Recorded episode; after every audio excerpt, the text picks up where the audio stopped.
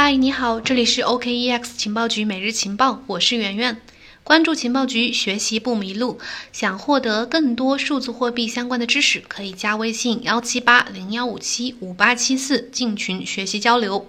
我们本周四呢有一期线上的直播课程，主题是深度解读灰度投资背后的秘密，是一节针对粉丝的学习福利，免费参与哦。如果你感兴趣的话呢，可以加微信来报名就行。今天呢，先接着之前的话题，继续分享一些和灰度投资这家公司有关的问题。之前我们讲过灰度投资规模的概况和造成高溢价的原因，但是依然有一些悬而未决的问题值得探讨。比如，造成灰度信托高手续费原因是什么？美国的 IRA 账户，也就是个人退休账户和这个 401k 计划等这些养老金账户，为什么只能通过灰度投资来投资比特币？哪一家机构准备入场和灰度投资来竞争？这样的竞争格局之下，原油市场的负溢价模式会不会出现在加密货币领域，出现在比特币身上？呃，这里简单补充一下，这个 401k 这个计划，这个计划也称 401k 条款，是美国退休金计划的一种。然后它是美国1978年国内的税收法新增的第401条 k 项条款的规定。呃，是一种由雇员、雇主共同缴费建立起来的这种完全基金式的养老保险制度，所以是适用于那种私人的盈利性企业的。然后这个 IRA 账户呢，就是美国个人退休账户的这个简称，英文简称。目前呢，灰度管理的加密资金高达五十九亿美元，按照年度的管理费百分之二这个点来计算的话，它的年度毛利润高达一点一八亿美元，约等于是九千八百枚个比特币这样的价值。这就是灰度投资的年盈利能力。但是实际上啊，投资者实际需要付出的代价其实远不止百分之二的手续费这么高。其中呢，呃，一级市场的参与者的额外支出超过本金的百分之五，二级市场的投资者的支出呢超过本金的百分之十五。即便如此呢，投资者也不得不通过灰度来进入到比特币市场。在如此超额收益的诱惑之下呢，灰度加密信托这门生意成为了华尔街金融机构眼中的一块肥肉。其他的一些大型的金融机构呢，也正在摩拳擦掌，准备入场来分一杯羹。为什么说这个投资加密信托的手续费远远不止百分之二呢？是有三个原因造成的。首先就是第一个原因就是溢价。根据灰度官网最近的数据显示，目前呃比特币信托基金的溢价大概是百分之十。假设投资者 A 买入了一千零三十三份比特币信托基金，价值一个比特币大概是一万两千美元。那么首先呢，他需要多付出一千美元左右的这个溢价费。其次呢，第二个原因是来自经纪商的剥削（打引号的剥削）。因为当投资者通过现金出资来兑换比特币信托基金的时候呢，他需要经过呃，我们之前讲过，他需要经过经纪商 Genesis Global Trading 这家公司，经纪商呢会收百分之三点五到百分之八点五这个区间的呃费用。这个过程呢，经纪商会让投资者 A 最少要至少要付五百美元左右吧。最后第三点就是灰度的这个年度管理费用，这也是一个因素。如果按照比特币的信托基金呃年度管理费百分之二来算的话，呃，这个投资者 A 至少还要付大概百分之大概三百美元左右的这个年度管理费支出啊。这个以太坊的信托以太坊信托基金的年度管理费比比特币还要高，是大概百分之二点五。所以，综合这三个原因，这三个因素呢，当投资者 A 想要去买入一千零三十三份比特币信托基金的时候，他需要支出的额外费用差不多高达一千八百美元，而付出同样的资金在交易平台直接去购买一个比特币，支出最高不超过十美元，也就是说，这个手续费。顶多不会超过十美元，可以说通过灰度来买入这个比特币信托基金的份额，付出的手续费是，呃，中心化交易平台的一百八十倍这么高。那作为华尔街的精英，美国最优秀的这批人，他们为什么会愿意承受如此高昂的手续费和这个溢价费用，来将如此丰厚的利润拱手让给灰度呢？难道他们不知道直接去交易所直接买吗？其实啊，投资者这么高的溢价也愿意下手的原因呢，有三点。第一点非常重要的原因呢，就是在二级市场当中，养老金账户投资加密货币的渠道是非常单一的。灰度加密信托是投资者通过个人退休账户或者是这个四零一 k，呃，这种养老金账户投资加密货币的唯一途径。也就是说，如果想要用四零一 k 和 IRA 账户里面的资金去投资比特币，只能走灰度加密信托这个通道。呃，什么是这个四零一和 IRA 这个退休方案呢？这里再次的补充一点点知识，就是这个美国的退休金方案一共有四种，四零一 k 和 IRA 是退休方案，这两个退休方案是其中的最主要的两种。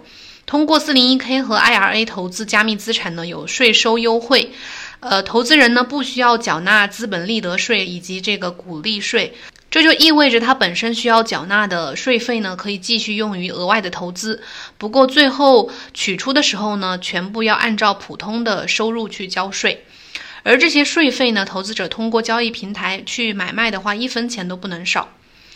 第二个重要的原因就是在一级市场当中，私募份额发行是有严格的条件限制的。灰度的加密信托份额都是严格的按照私募流程发行的，只有合格的投资人才可以去参与。而灰度官网对合格投资者的定义是，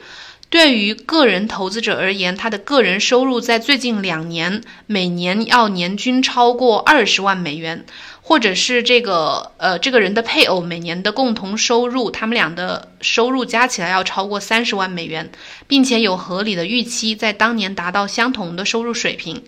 或者是个人的净资产，或者是与配偶共同净资产要超过一百万美元的自然人，他们对合格的个人投资者的要求是刚刚讲的这三点。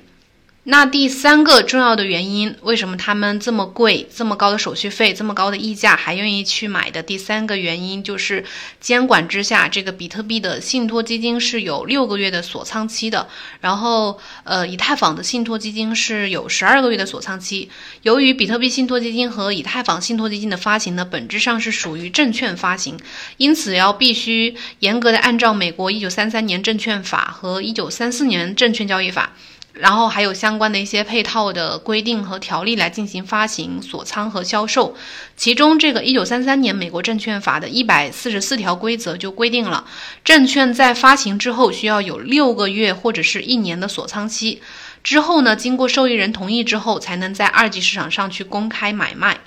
就是说啊，就是在美国的这些合格的投资者，其实他们去想要通过正规渠道去买卖比特币的这个渠道是非常单一的，所以他们呃只能通过这个退休账户这个途径，通过灰度这个途径去买。那么面对灰度这么高的这个年利润啊，华华尔街的一些机构们肯定也坐不住，准备想要分一块蛋糕。比如这个，呃，今年六月十三号向美国 SEC 提交比特币 ETF 申请的这个投资公司叫 Wilshire Phoenix。这家公司呢，呃，根据之前的外媒报道，这家公司提交的比特币基金，它的名字是比特币商品信托，简称 BCT。它是准备和灰度的这个比特币信托基金来直接竞争。他们打算推出的这个比特币呃基金呢，它是一种。呃，比较容易获取，而且具有一种成本效益的方式来为投资者提供比特币敞口，而且不存在和获取或者是持有比特币有关的不确定性。他们原本打算推出的这个比特币商品信托基金呢，简而言之，其实是一种和灰度加密信托基金非常相似，而且手续费更低、买卖更加方便的一个加密信托基金。这个 BCT 的年度管理费可能只需要百分之零点九，和灰度的百分之二相比呢，直接打了六五折。另外呢，六月十四日。Wilshire Phoenix 这家公司呢，还批准了富达旗下的富达数字资产来成为它的新比特币信托基金的托管人。这里的富达数字资产呢，它的职能就约等于是灰度，然后这个 Wilshire Phoenix 的职能呢，就约等于灰度投资的母公司这个数字货币集团 DCG。由此可见呢，灰度的竞争对手都已经上路了。虽然这个 Wilshire Phoenix 这家公司最后的 ETF 申请基金申请没有被通过，但是这家公司其实是有实力在的。那我们就不得不思考一个问题：随着这个灰度这样类似的其他的一些竞争对手们入场，随着托管手续费在下降，那随着市场上可交易的比特币信托和这个呃以太坊信托的数量增加，随着全球经济萎靡，灰度公司信托基金此前的这么高的正溢价，会不会在之后有可能变成负溢价呢？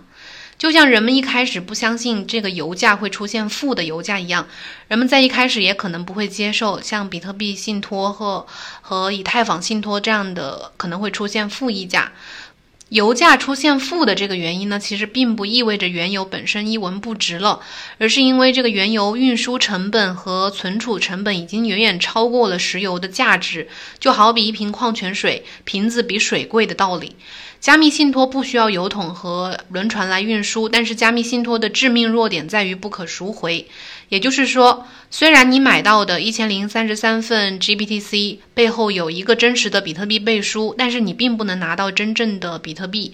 这样呢，一旦当市场踩踏，当新的更加便捷的或者是更加便宜的某一种加密投资方式出现的时候，比如 SEC 批准，万一批准了这个比特币 ETF，那这个时候，呃，灰度的这种呃比特币信托基金可能就会遭到抛售。当市场不愿意买入，只想卖出的时候，负溢价也不是不可能，可能是一定会出现的。实际上呢，我们也可以看到，在呃灰度的一些竞争机构在逐渐入场，还有这个比特币信托基金解锁份额不断增加的背景之下，近期比特币信托基金的溢价幅度是在逐渐的变小的。那么负溢价以后到底会不会出现呢？我们可以拭目以待。在众多的机构努力之下，华尔街金融大家们正在向加密产业缓缓地打开。在这个过程当中呢，我们一定要有足够的想象力对市场。毕竟呢，心有多大，舞台就有多大。好了，今天就先分享到这里吧。有问题呢，欢迎在评论区下面给我留言。如果你想听课或者是想进群的话，那就直接加微信幺七八零幺五七五八七四。谢谢你的收听，我们明天同一时间再见，拜拜。